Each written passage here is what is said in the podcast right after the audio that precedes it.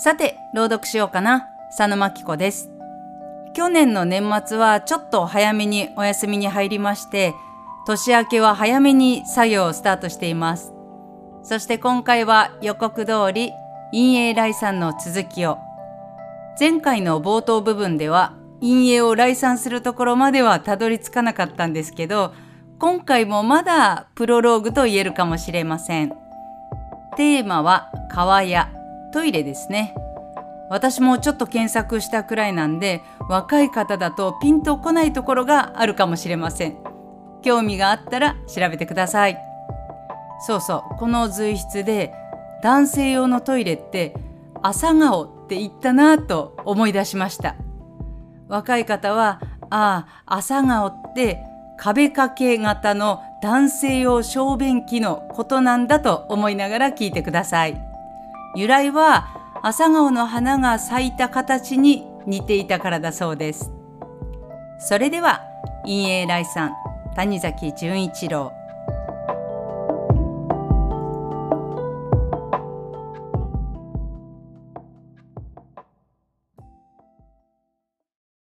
私は京都や奈良の寺院へ行って、昔風の薄暗い、そうしてしかも掃除の行き届いた川屋へ案内されるごとに、つくづく日本建築のありがたみを感じる。茶の間もいいにはいいけれども、日本の川屋は実に精神が休まるようにできている。それらは必ず母屋から離れて、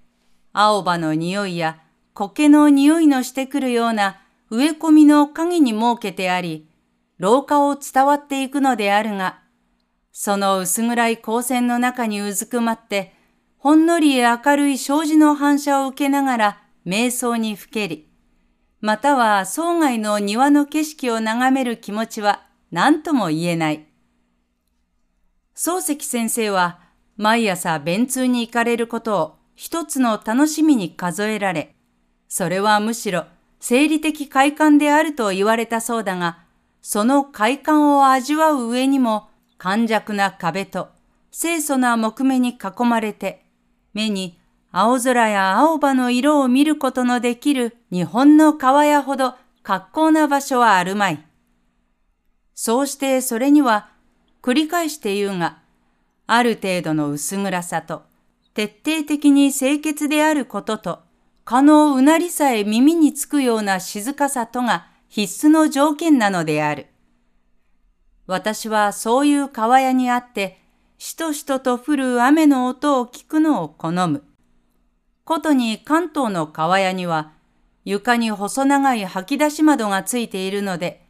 軒場や木の葉から滴り落ちる天敵が、石灯籠の根を洗い、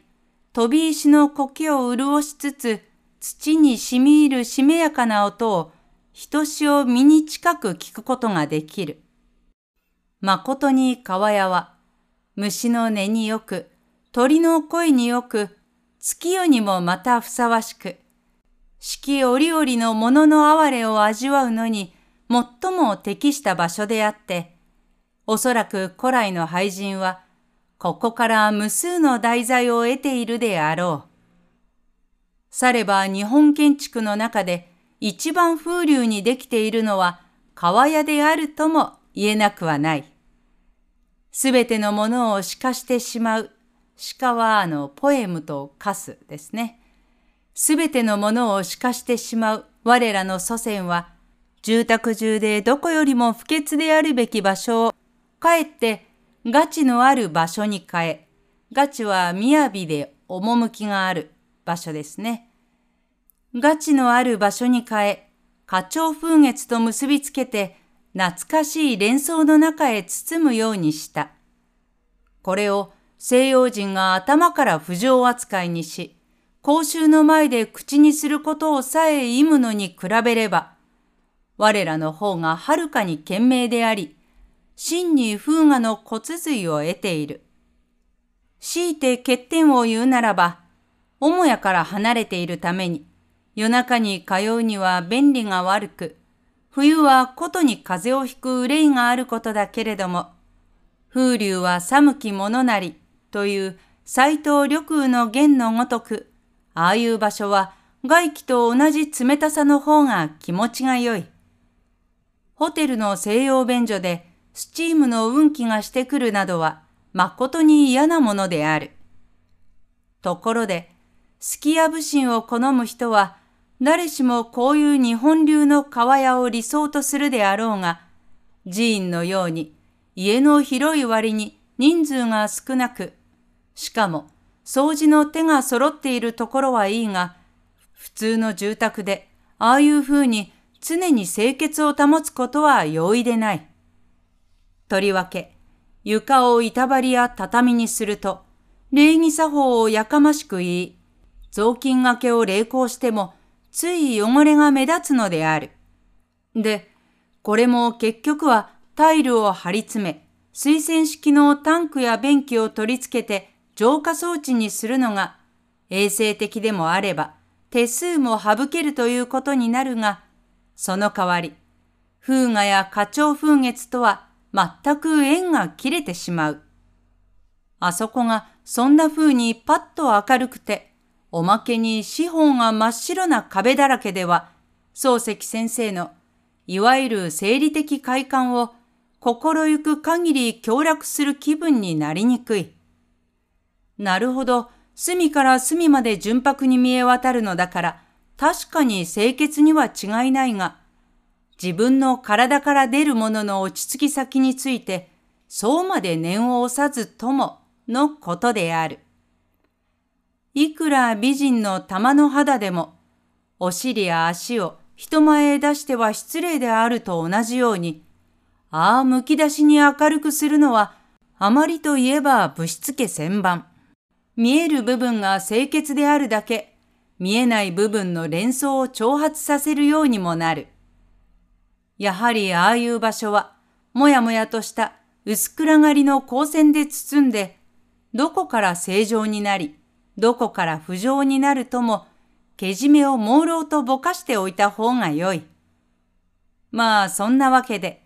私も自分の家を建てるとき、浄化装置にはしたものの、タイルだけは一切使わぬようにして、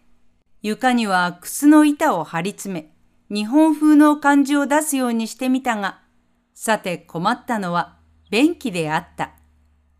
というのは、ご承知のごとく、水洗式のものは皆真っ白な磁器でできていて、ピカピカ光る金属製の取っ手などがついている。全体私の注文を言えば、あの器は男子用のも女子用のも木製のやつが一番いい。ロウ塗りにしたのは最も結構だが、生地のままでも、生地の木は木製の木ですね。生地のままでも年月を経るうちには適当に黒ずんできて、木目が魅力を持つようになり、不思議に神経を落ち着かせる。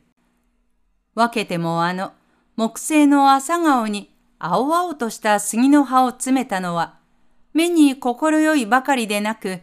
いささかの音響をも立てない点で理想的と言うべきである。私は、ああいう贅沢な真似はできないまでも、